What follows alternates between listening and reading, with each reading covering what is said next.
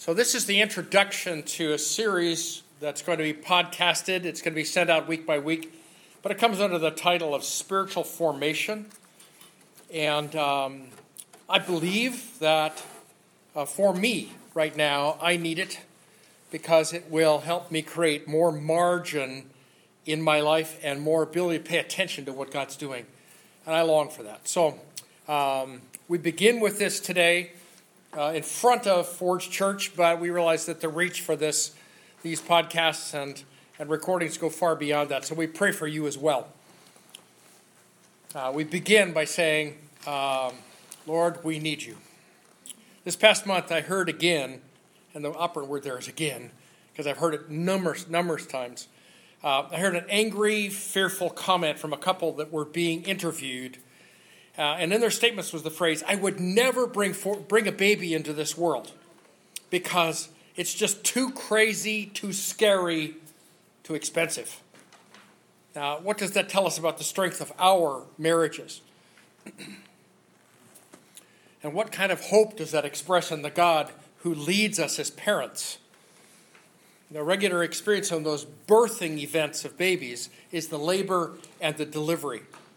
And I vividly recall the extended labor prior to the birth of our first son, Ben. Jan was two weeks late, and she was experiencing the beached whale syndrome. The month of June prior to her to her giving birth, uh, we had been living in Cupertino for about six months, and um, and it was really uncomfortably warm, and she was ready to deliver. So when when labor started, you know, I, my I jumped right in you know, I drove her to the to the hospital. I counted out the timing on the breathing between contractions. I put ice chips in her mouth. Um, I ate my snacks that she'd packed in the lunches. Um, I was there to take pictures. I have a great album of, of immediately, seconds after birth kind of pictures, black and white, mind you. But, um, um, and in the middle of all that, over 40 hours of labor, I nearly finished a 900 page Michener novel. I, I was exhausted. Jan was beyond exhausted, but she was exultant in this new uh, infant that had sort of come into our life. We prayed for him, and here he was. So, needless to say, Jan um, has been uh, awesome parent as each son in turn has taken his place in the womb, and we watched them grow. For Ben, particularly, he's 40 this year, last year. And to go from a 22 inch newborn to a 74 inch adult, that, that's a transformation. uh, my love for my wife has grown incrementally, exponentially, as each time she does goes through this. And then there's this picture of labor and delivery, but that's what I want us to look at because it, it points at what we want to examine this afternoon. Uh, 18 months ago, we studied through the book of Galatians. So some of this is going to be very familiar, and some of it's going to be new. Paul is writing to the believers in Asia Minor, which is a central, the central states, if you will, in, uh, in, in the Roman Empire in Asia Minor. Today it's central Turkey. And he had been walking that road from the Mediterranean to the Black Sea and preaching in the villages as he went. And as he led these people to Jesus, he did it by saying, This is Messiah, foretold from of old birth, death, resurrection. This is Jesus, the promised one. And from the Jewish sector and from the pagan sector, people came together to trust in Jesus for their own relationship with God. Now, the problem was Paul and the men with him would go out the north gate on the way to the Black Sea. And immediately through the south gate of that city would come the false teachers, the Judaizers. And they were the ones who came in and said, No, no, absolutely. It's not enough to trust in Jesus. You have to keep kosher. You have to practice circumcision. You got to keep track of all those celebrations and new moons and festivals that are prescribed in the law. And they, they basically were saying, um, you want to keep God on your side. You want to work for a relationship with God.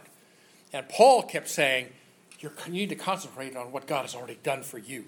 All that is past, and it's empty, religion. So when he gets news that the new believers are wavering, they're considering going back to this empty religion, to the practice of, of Judaism, to the practice of, of bowing down before idols that were present all over Asia Minor because they were they represented the demonic demonic forces that ruled over Galatia. He's he's really aghast that they that so quickly, you know, they they've turned away. And so in Galatians um, five no four excuse me four nineteen it says, My children, with whom I'm a, again in labor until Christ is formed in you, I could, but I could wish to be present with you now and to change my tone, for I'm perplexed about you. Okay, he's, he's gotten the letters, he's gotten the concerns, and he's, he's honestly going, oh. So he uses very tender words here. It's the only place in any of his letters he uses this phrase, my little children. It's, it's a tender parental thing. This great tenderness this is the bond of a parent who's helped bring these newborn ones to life in Christ. Now, the following phrase is vivid. Okay? Paul describes himself as being again in travail, again in labor, uh, begin in birth pang, again in birth pangs for those that he loves. To those who have given birth or have coached somebody through birth or heard about it, if you can get in touch with those moments and hours, days, and, and insert that word again into the picture, where you're having to go through that travail process again to birth the same child. Painful? Yes, you, and you mothers know. Worth it? Still, absolutely. Now look with me at the end of that phrase in verse 19, where it says, Until Christ is formed in you. Paul defines the duration of this second set of birth pangs as being until when? And the until when is until Christ is formed in the Galatians, until Christ is formed in us. So once again, Paul reaches deep into the Greek classics and he uses a construction that's very common to Plutarch, but appears nowhere else in the New Testament. And he chooses this, uh, this word formed, uh, which is drawn out of the root morphe, Morphe is a, Greek word that says it's, it's um, an outward expression of an inward reality. Here, Paul uses it in a construction that speaks of the process by which Christ is formed in the inner being, both for the Galatians and for us. Now, Paul knows that newborn ones in Galatia will not be vulnerable to all those false teachers once they get Jesus formed in their hearts. And this construction from Morphe speaks about those who actually do the work, the one who does the work to cause this inward reality to become outward and visible and consistent. Now, it's not the individual who does that work, and it's not Jesus who does this work. But if we look at John 15 and 16, it is the Holy Spirit who places the knowledge of Jesus in the heart of each believer. Now, let's examine this together. All right? Think for a minute about the life of Jesus. I just picked six of these reflections, and they're on a piece of paper that I handed out to you. Uh, they're not, they're not uh, proscriptive. There's obviously many more descriptive phrases about the life of Jesus, but these six are the ones I want us to focus on because I think Paul's heart is informed by them. Number one, Jesus' relationship with the Heavenly Father informed and shaped his identity. Number two, Jesus' times of solitude and prayer refreshed him, informed his heart for daily priorities, and empowered his teaching on living in intimacy with the Father. Jesus' penetrating understanding of the Scriptures gave boundaries to his life and authority to his words. Jesus' compassion and mercy flowed out of his life to needy people and set the stage for many of his miracles. Jesus lived out his life in community, surrounded by men and women to whom he committed a body of teaching and examples, and with it, a heart for the lost and dying world. And lastly, Jesus came to serve the will of the Father on behalf of all mankind and a model of servant's heart that stretches all the way to us. Now, well, as I said, these, these are just six brief descriptions and uh, not complete in as an entity, but they're, they're a track we can run on today. And Paul in Galatians 4.19 is anguishing over these newborns because he wants this pattern life of Christ to be formed in them by the agency of the Holy Spirit. The operant word in that last phrase is might. Okay, that, that says again, that might happen. They, the Galatians might respond to that, or they might not. We might respond to that fully, or we might not. Okay? And it comes to us, here you go, grammarians. It comes to us in the subjunctive mood. All right? Some of us struggle with English, much less Greek grammar. So if you understand that, you elbow somebody next to you and grin. If you don't understand that, you just go, uh, tell me. Okay. So the subjunctive mood is one that includes a question. It, it says it's a verb construction that tells there's a condition attached to the fulfillment of the forming of Christ in the Galatians themselves. So it's conditional. and do you know what that condition is? Okay, well, what's left? The Spirit is sent from the Father to make Jesus known in the heart and the life of the believer. The Spirit of God is permanently implanted into the heart of each believer on conversion. Romans 8, 26 and 27 says that the Spirit is constantly in communication with the Father, especially when we run out of words. What's left is the personal heart component that is left up to each one of us. The subjunctive mood reveals that we may or may, we may not respond to all that God has accomplished within us. It is this question mark that hovers over this passage in Galatians. And it's a question for the Galatians and it's a question for us. To the end that the Galatians make a choice to cooperate with the Spirit in the formation of Christ in their heart and lives, Paul then follows in the next chapter twice and he says in 516 and 25, walk by the Spirit. If you live by the Spirit, we also walk by the Spirit. Now, remember, the Galatians were being urged away from a life of empty religion. And Paul recognizes that nature abhors a vacuum. If you take off something, you stop doing something, you turn away from something, you need to fill it with something, and, and in this case, something righteous. Okay, he's asking these new believers to turn away from working for their standing with God to a whole new basis. The basis is relying on the indwelling Spirit. What might that reliance on the Spirit look like?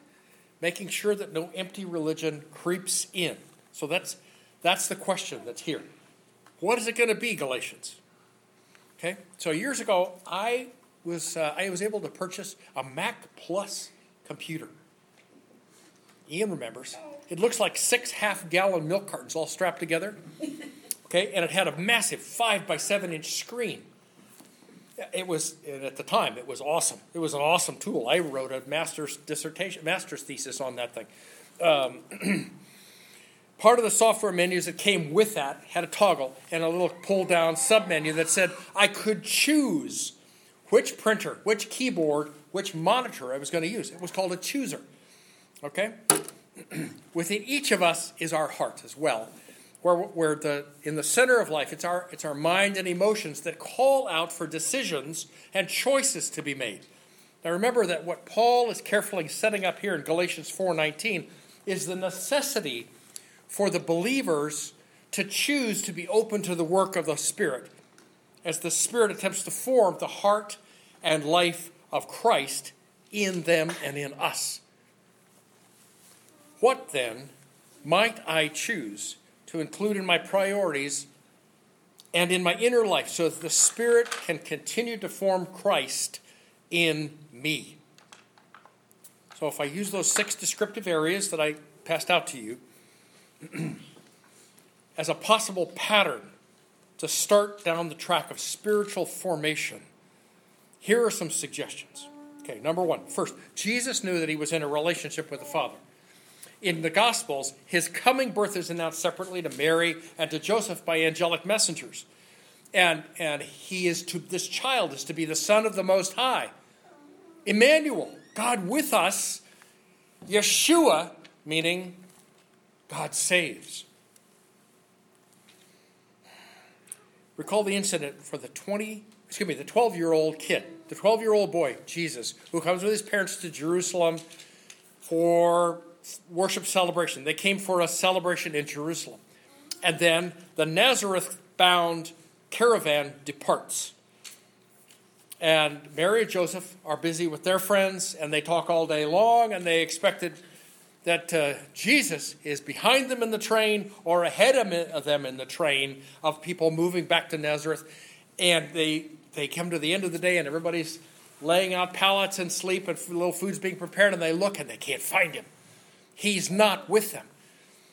Pre dawn, the following morning, they're busting it south. They're going back to Jerusalem, and they search for the boy Jesus. Where did they find him? The text says they found him in the temple courts. And when he gets there, you know, Mary says, We're looking all over for you. And his response to her was, Why is it that you were looking for me?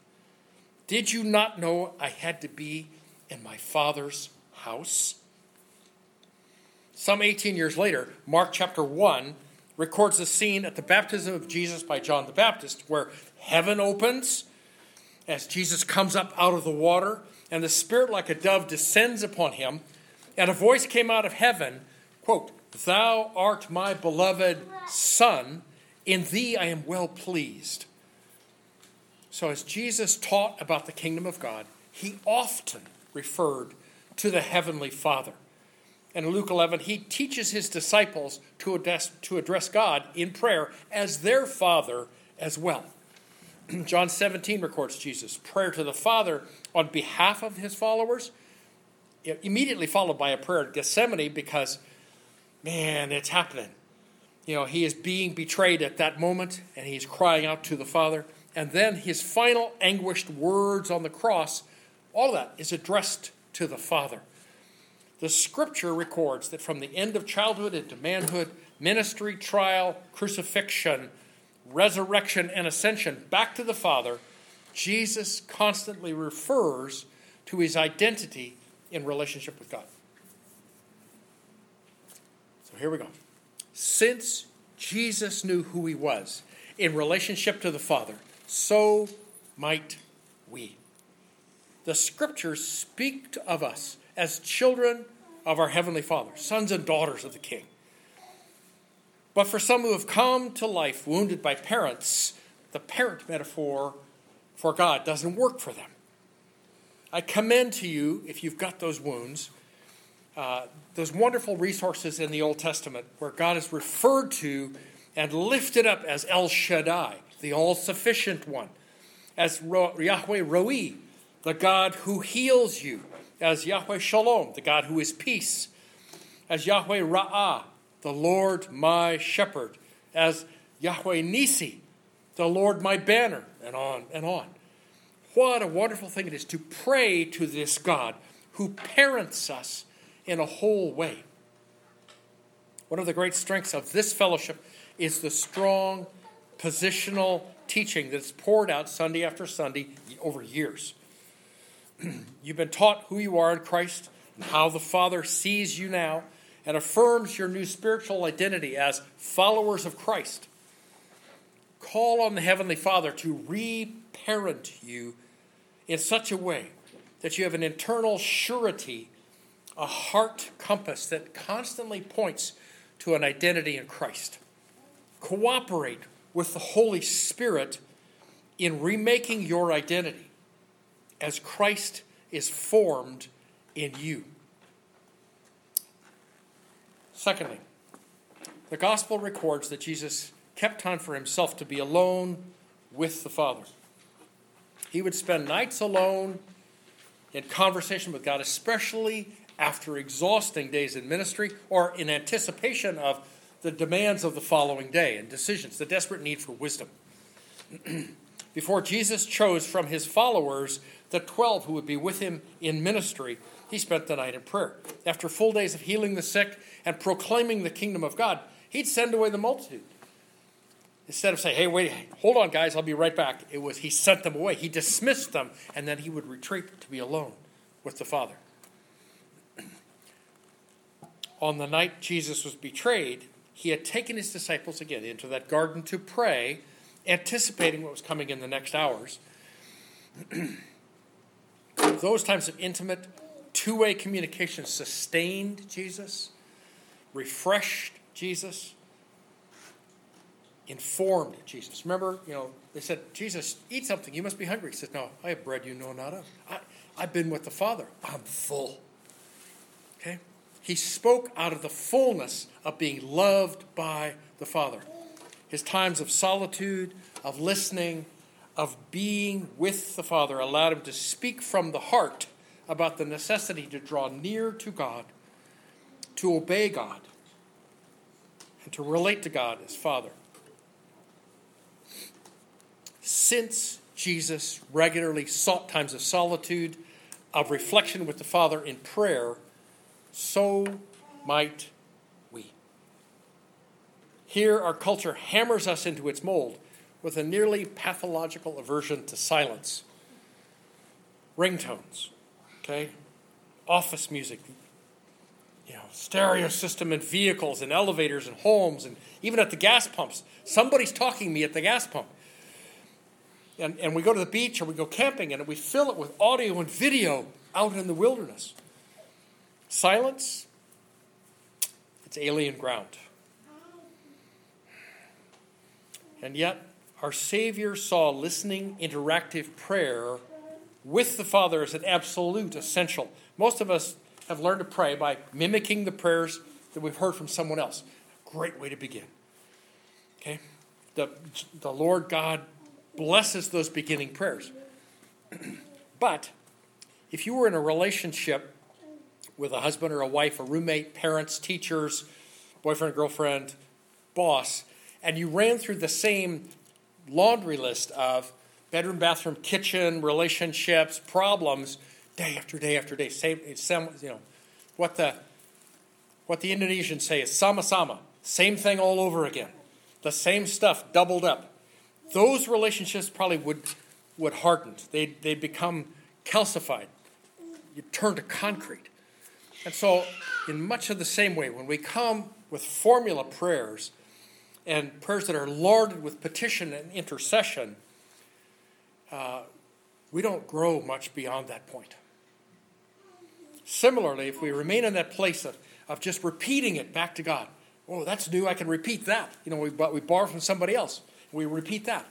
But it isn't rising out of our own heart. When do we wait on God to impress on us His mind and His heart? So rec- through recurring dry spells, and I've had them. Okay, the Lord has been teaching me about the limits of my words, my agendas, my prayer forms. He's been gently adding to them some new ways of praying that include silence and listening, adoration and praise from the heart, but not with my mouth. Those prayer forms leave space for God to participate, to speak, to impress, to illumine, to remind, to awaken. when I listen in prayer to the results is, you know, is the beginning of, of integration to what is in my head with what is in my heart. I commend that kind of search for intimate silence and listening prayer with the Father. You cooperate with Holy Spirit in the remaking of your prayer life and appreciation of silence as Christ is formed in you. Third, from the end of childhood, Jesus evidenced penetrating insight into the scriptures. That can be said of some of our youth here at Forge as well. Three weeks ago, Jonathan just interrupted us and said, Half of us here at Forge are youth and children honestly hadn't paid attention. I mean, he got it exactly right. Earlier, I referred to the uh, event about the boy Jesus, who was found by his parents in the temple by Mary and Joseph. The verses just prior to that, uh, to his answer to his parents, records what he was doing in the temple courts. It says he was sitting in the midst of the teachers, both listening to them and asking them questions. Now, that first observation that Jesus was listening speaks of humility, of knowing his place, and being a learner, having a learner's heart, being teachable. But that business of asking questions, that does not compute in our, in our culture. And I'm sure you've heard this before, but in that culture, only the most learned asked the questions. So you recall that the, the um, scribes and Pharisees would come to Jesus and they'd try to trap him. They would try to ask him questions. What do you say about this? What do you think about that? And his response was consistently, you know, you answer my question first, and then I will answer yours. Classic rabbinical discourse. And they could not answer his question or would not answer his question. the key is to be able to ask the right questions. So, from early years, Jesus evidenced not only a precise knowledge of Scripture, but keen insight into the heart of the matter that the text was talking about. This knowledge and insight comes into play when confronted with Satan in the wilderness. Three times he's put to the test. Very subtle temptations with hidden agendas. And three times it's recorded in Matthew 4. Jesus responds with both head knowledge and heart insight. Scriptures formed boundaries for his life, and by knowing and keeping the law, no charge could be brought against him. He lived a blameless life. Out of his own understanding of the text and the heart of the good news that he was proclaiming regarding the kingdom of God, Jesus could speak with authority to the intellect. Out of his obedience to God, Jesus could speak with authority to the heart. Since Jesus knew the scriptures and lived them out, so might we also choose to lay up scripture and wisdom and insight in the heart. Again, one of the pronounced strong points of this ministry in Forge Church is the clear teaching and preaching of the scriptures. So over the last five years, you know, you've had Ben and Ian and Kevin and Janice and myself, Jen and Jen uh, and Stephanie. Thank you. You know, shared leadership, shared input, shared gifting. Okay? So we praise God for the teachers as a resource to us as part of the body of Christ. That style of teaching, where you say, this is what it is, this is what it means, this is how you, you you grapple with it. How do we how do we understand this? How do we de- apply this? That's that's great foundational stuff. And it's provide feeding for us all. Now, in reality, the airwaves are filled with good teaching. Daily, over the broadcast, in, in all forms of broadcast, you know, whether it comes out of, you know, Bethel TV or out of the radio, or there's excellent stuff to be had. that downside risk in our midst might be the tendency for us to rely on others to feed us. We may, over time, grow entirely comfortable with passively receiving and not processing.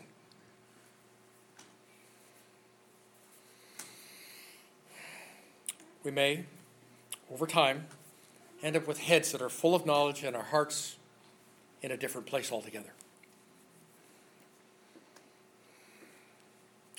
The body of Christ suffered greatly in this nation in the decades of the 80s and 90s because great men of God leading great ministries uh, made radically wrong moral choices and, the, and they were blasted in the media.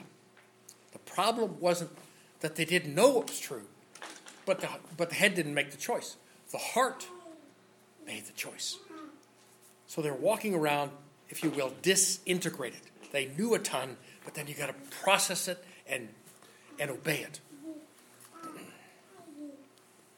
So the antidote to all of that is to regularly seek the presence of the Lord on the individual level with an open Bible in your hand. Okay? And when you come before Him, you ask Him for insight, for illumination, for application, and the strength to obey. When that application is played out in consistent obedience to the Father, then we too will be able to speak and live with authority. Cooperate with Holy Spirit in the remaking of your study and the application of the scriptures as Christ is formed in you. Fourth, Jesus' compassionate heart prompted him to respond to needy, broken people. People came to Jesus crying out. Remember Bartimaeus? Master, Lord! You know, the cry from the crowd, you know, to get his attention, to get him to come close. Bartimaeus was blind, couldn't seek him out. He just knew by the sound of the crowd passing, he's about there. And sometimes Jesus would look through the crowd and he'd lock eyes with a Zacchaeus. And he'd say, I'm coming to your house today. sometimes needy people were brought to Jesus to test him, to try and see if they could catch Jesus in some fault or failure. And Jesus, time after time, faced with demonic influence, disease, congenital deformity, and worse in the lives of people, he moved toward them called them to him, asked them questions, touched them, and healed them. Our brother David Hogan has a great, a great uh, story to tell about sitting with a man who had leprosy. And he didn't just pray for him, he laid hands on him. And he said, My hand sunk into him. It was that gushy. Okay? And yet the man was healed. The man was raised up, made whole, healed in Jesus' name. Okay? Jesus also saw hurting hearts and went to supper at the home of Matthew, the quisling tax collector. Jesus was known to frequently spend time with, with sinners. And when challenged by the religious authorities for his unchoice, unfortunate choice of morally challenged table mates, Jesus' response was, I've come to seek and to save the lost. he was completely untouched by the arguments of the religious majority, if you will. Those he healed were not just some object lesson from which to springboard in his teaching ministry. It wasn't a media play, it wasn't a power trip. Those healed ones were not treated casually. Mark chapter 5 an untouchable woman who had no place in that crowd. She took her life in her hands to be in that crowd long term hemorrhage, and poverty drove her to come up behind Jesus in the crowd at the sandal level. So, and she's saying to herself over and over again, if I can just get there, if I can just touch the hem, the tassels that dangle at the bottom of his robe, I will be healed. And she does it, and Jesus knew that virtue poured out of him. God had done something awesome, and he wasn't even aware of it and he stops in this rubbing, bumping, shoving multitude that's crowding toward another ministry assignment. And he turns around and he says, Who touched me? And there you have Peter going, Jesus, dude, we're all touching you. That he just ignores Peter. And what he goes for is, who was it that was that touched me? And the woman comes and kneels down and confesses, but she had experienced an instantaneous healing by faith. He doesn't dismiss her. He honors her personhood and, and her rudimentary faith. His compassion would not allow even one such to slip away unnoticed. He healed the blind, he cured the lepers, he forgave sinners, he straightened deformed limbs, he cast out demons, wept at graveside with bereaved families, and raised their dead. Because his heart was engaged. Now, since Jesus' heart was touched by the plight of the broken and the wounded, the diseased and disenfranchised, so might our heart be touched. The followers of Jesus through history have historically been the front lines of the fight against disease, inhumane treatment, slavery, injustice, etc. And, and they have led in the care of abandoned children, unwed mothers, the insane, the hungry, the poor, those ensnared in, in human trafficking, and the refugee. That's much less apparent about the Church of Jesus Christ at the beginning of the 21st century. The church abandoned the moral high ground of mercy and compassion to bureaucrats 90 years ago when the federal government stepped in and said, We'll fund this. We can organize programs. We can do health care. We can feed people. And what's left to us? To write safe checks and know in our heart that everything will turn out okay. We're left with a tax deduction, but not the heart of Christ. It is an axiom in communication and in ministry that we must often earn the right to be heard. And if we wonder why it's not true that we're overwhelmed, we're flooded with people in our churches, it may be because we've not earned the right to speak or even to hug those people. Perhaps what we're not doing speaks louder than what we say. If anything, the North American church finds itself all too often in the role of the scribe that asks Jesus, So, who is my neighbor? We're surrounded by aching, hurting people who won't look you in the eye unless it's over the top of a, of a 24 ounce cup filled with change, and they're shaking it in your face asking for a donation. And those, there are those around us who are so hurting that they anesthetize their pain with all forms of addictive behaviors, sexual games, musical chair relationships, amassing stuff and living on the edge of adrenaline and caffeine. Who but Holy Spirit can implant within us, can form within us the heart of Jesus for the blind, the broken, the lost. Read the Gospels to see Jesus in compassionate action. Ask Him to act through you. Cooperate with Holy Spirit in the opening of our eyes and the tenderizing of your heart and the engagement of your life with the hurting as Christ is formed in you. Fifth, Jesus initiated and fully entered into a community whom he called, equipped, and sent to a lost and dying world. Jesus was not a lone ranger, a wild eyed prophet with rank BO that nobody loved. He was, he was not a lone ranger in this at all. His ministry was spent with a tight group of men and women who couldn't get enough of him. They wanted more of him. Jesus believed that truth was both taught and caught. To that end, he selected 12 men out of that band of followers to be with him in ministry, to pour out the, their heart and their life, to model discipleship and spiritual direction with them, and of those select followers, he charged 11 of them to be witnesses to him in Jerusalem, Judea, Samaria, and the uttermost part of the earth. Since Jesus lived in community, ministered in community, and sent a community of followers to the world, so might we too become that accountable and motivated. We who have come to be believers of Jesus by faith have been gifted by Holy Spirit and placed strategically here at the edge of the continent in San Mateo County in Forge Church. We're all members of the body of Christ, the Church International.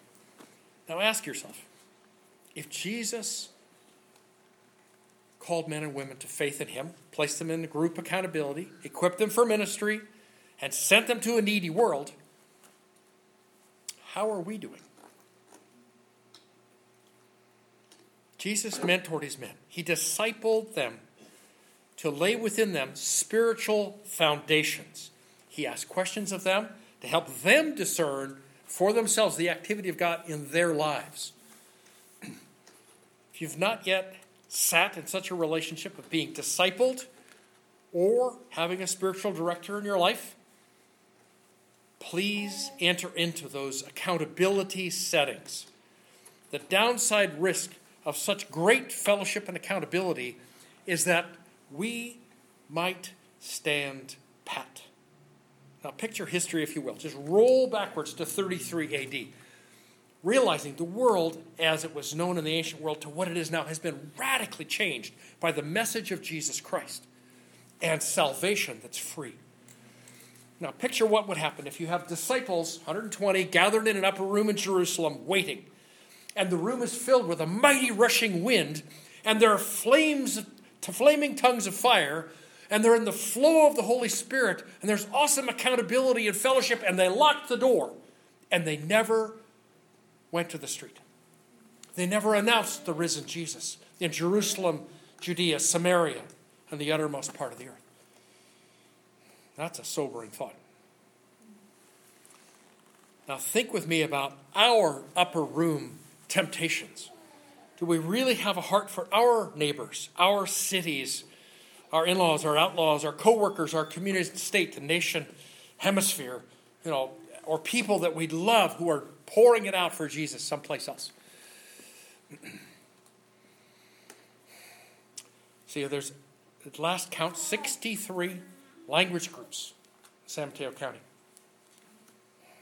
And and there's obviously Muslim refugees who filter in, and there's Hindu engineers that are present. They come to us.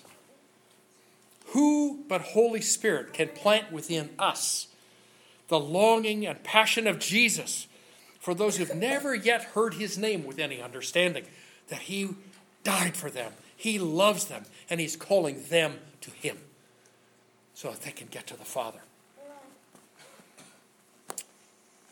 Cooperate with Holy Spirit in drawing you into accountability and extruding you to ministry for his name's sake, for the world's sake, as Christ is formed in you.